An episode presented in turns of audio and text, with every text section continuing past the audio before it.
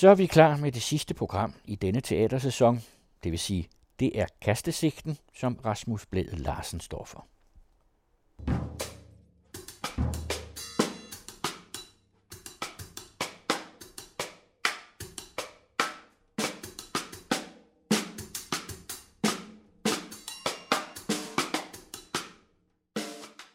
Jeg var forvirret. Jeg havde inden for bare en time i telefonen været igennem fire forskellige myndigheder. Udlændingestyrelsen, Flygtningenævnet, Udlændingecenter Nordsjælland og nu Departementet for Råstoffer og Arbejdsmarked. Ingen kunne sige noget endegyldigt. Ingen havde mulighed for at træffe beslutning om noget, eller hjemmel, som det hed sig. Alle henviste til nogle andre end dem selv – og hvordan var en sag om asyl havnet i departementet for råstoffer og arbejdsmarked? Hvad havde råstoffer med asyl at gøre? Hvorfor var manden fra departementet for råstoffer og arbejdsmarked en dansker? Var det ikke en grønlandsk myndighed? Jeg indså, at sagen var langt mere problematisk og politisk betændt, end jeg i første omgang havde forestillet mig.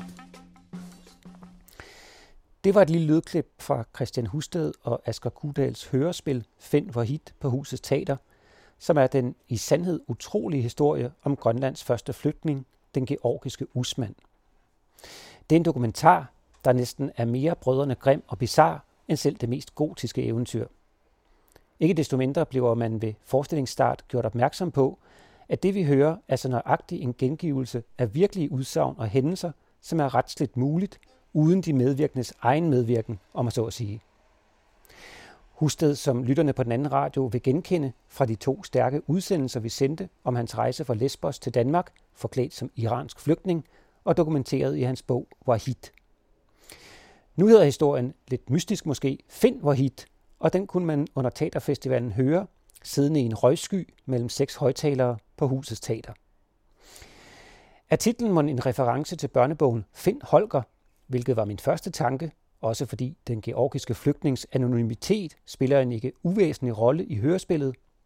Eller skal man være endnu mere rebuskreativ og tænke i det pussige ordspil, at en dansker kan hedde noget så underligt som bydeformen af at opdage. Jeg ved det ikke, men som lydklippet antyder, er hele historiens hjerte på en eller anden måde erosionen af ikke bare konventioner, lov og retfærdighed og kristne værdier, men også mening og logik manglende retssikkerhed, forvirringen og usikkerheden synes at være rettesnore i dansk flygtningepolitik, og det udstiller Husted på en både grum og morsom måde. Forvirringen i Usmans historie bredte sig for denne anmelder til også at inkludere selve sætningen. Var det meningen, at publikum skulle sidde så ukomfortabelt for at efterligne flygtningens lod? Eller var det meningen, at publikum skulle tvinge sig selv til at tænke selvstændigt og forlade stolene til fordel for at ligge på gulvet hvad mange der heldigvis også gjorde til premieren. Var røgen blot en teatereffekt for at give stemning til lydene, sådan forstået, at trods ærlige forsøg på at bruge de seks højtalere kreativt, kunne stykket dybest set lige så godt have været sendt i radioen. Eller havde røgen et narrativt budskab, sådan lidt ala Gogols næsen, hvis I ved, hvad jeg mener. Og videre, skulle man virkelig tage for gode varer, at flygtningen blev udvist af Danmark midt i påsken? De virker næsten for konstrueret, at Usman ankommer til Nuuk som en anden Jesus til Jerusalem på skærtorsdag, hvor alle myndigheder er gået på ferie, eller ja, spørgsmålene er mange, og forvirringen er stor. En videre er det utrolig morsomt og samtidig foruroligende troværdigt at høre alle disse advokater og embedsmænd snakke sort jurasprog. Og samtidig sidder man måske tilbage med ønsket om, at fortælleren, her Husted, går lidt mere bisk til opgaven, stiller eller opstiller udsagnene i en mere kritisk sammenhæng. Men det være sagt, er det måske netop det, der er styrken ved hørespillet. Jeg er forvirret, og det er vist nok på den gode måde.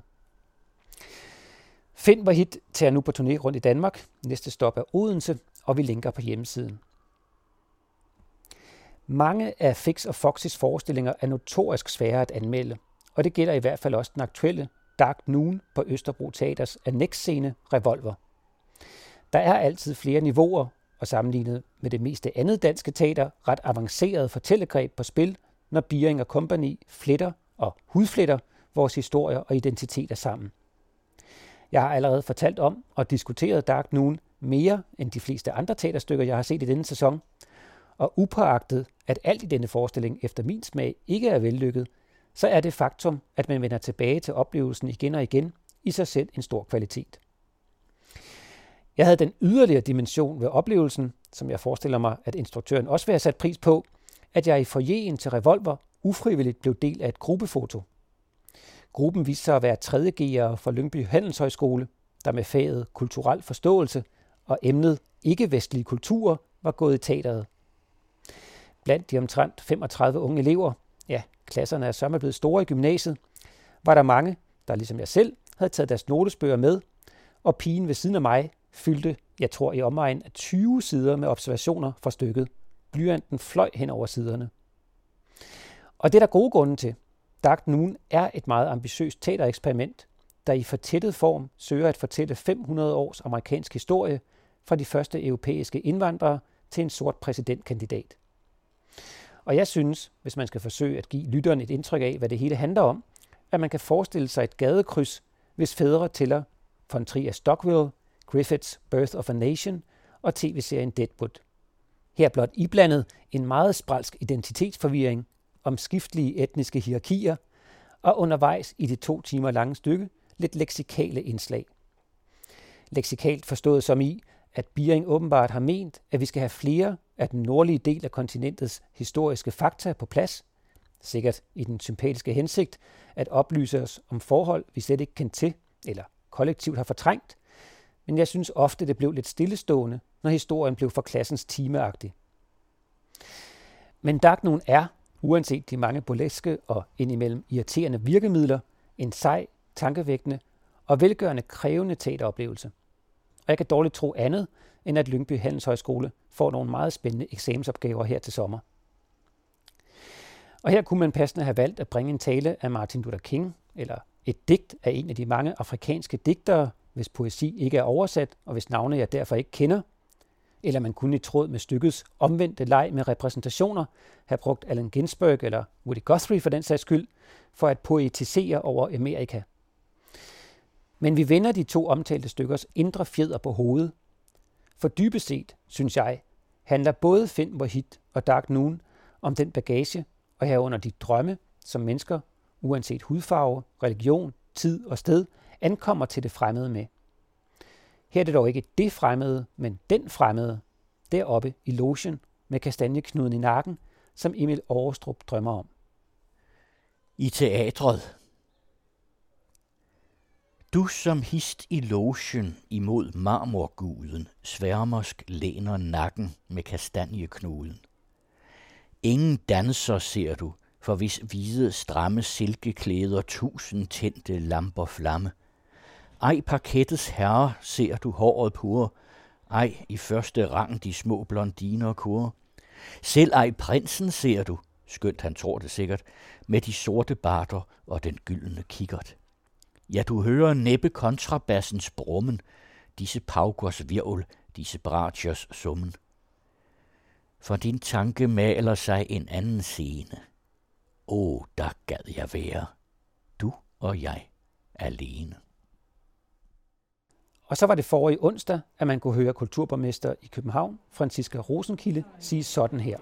Tak for invitationen. Jeg glæder mig og er kæmpe for til på main stage, som jeg nu vil erklære officielt åben.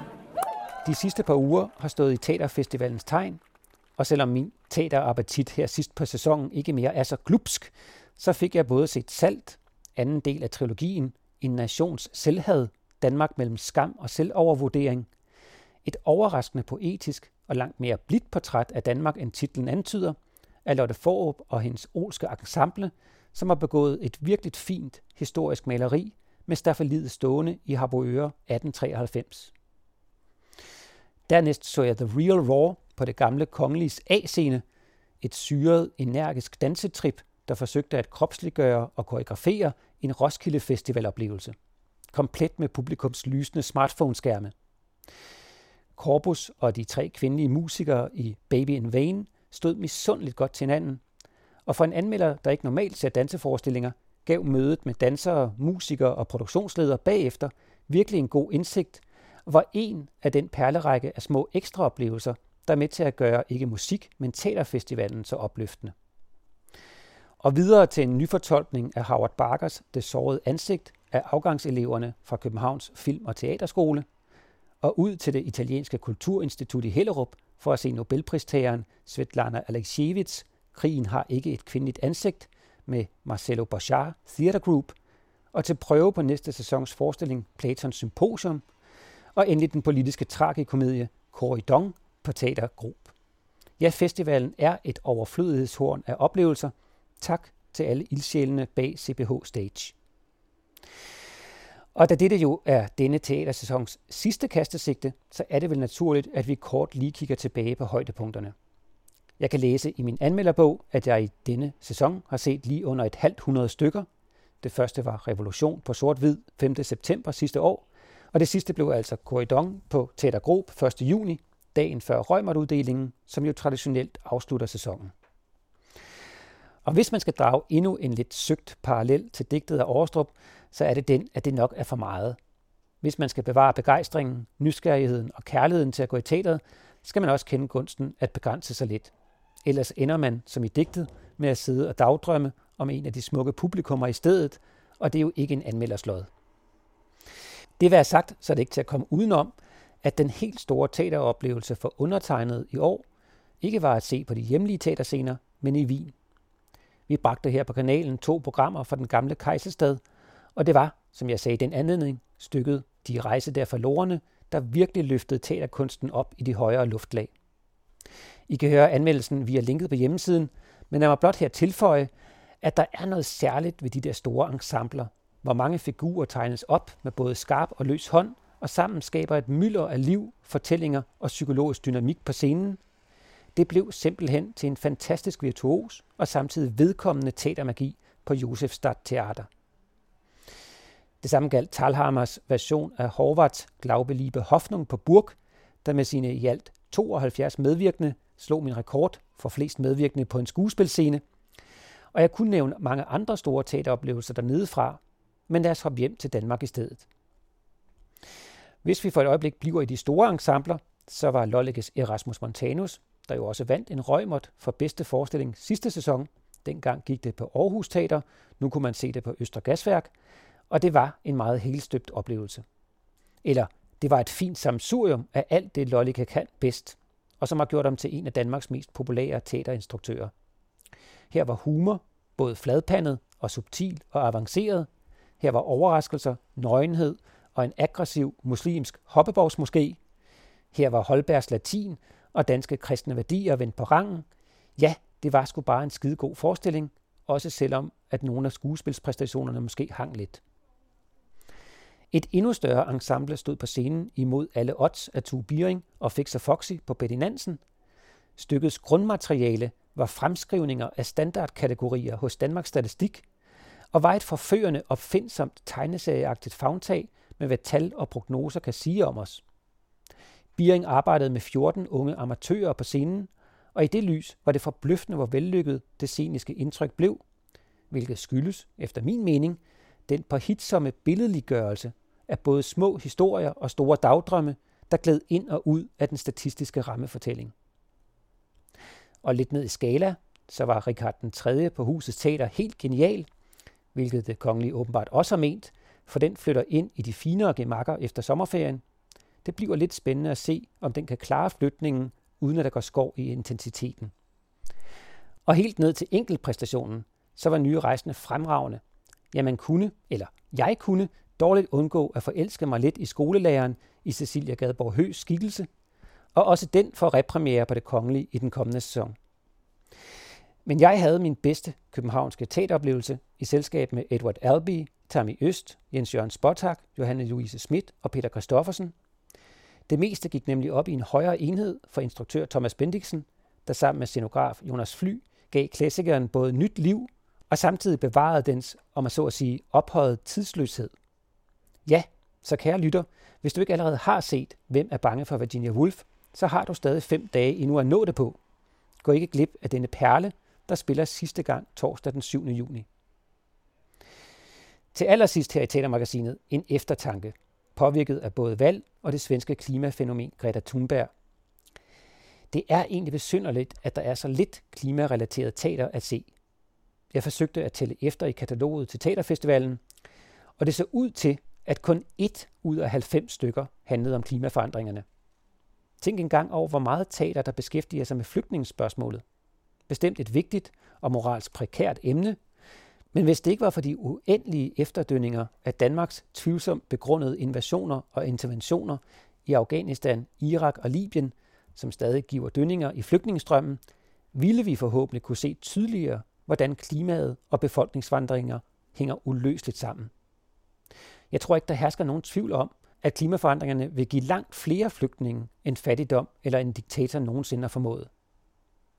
Så hvorfor, når nu både Kasper Holten i sidste kastesigte og kulturborgmester Franziska Rosenkilde og festivalleder Morten Krog her under åbningsseancen til Københavns Teaterfestival ævler om relevans og at række ud til de unge, hvordan kan det så være, at dette vigtige emne slet ikke bliver dramatiseret i teaterne? Jeg ved ikke helt, hvem dette spørgsmål er adresseret til, men jeg håber, nogen svarer. I hørte den anden radios teatermedarbejder Rasmus Blæde Larsen.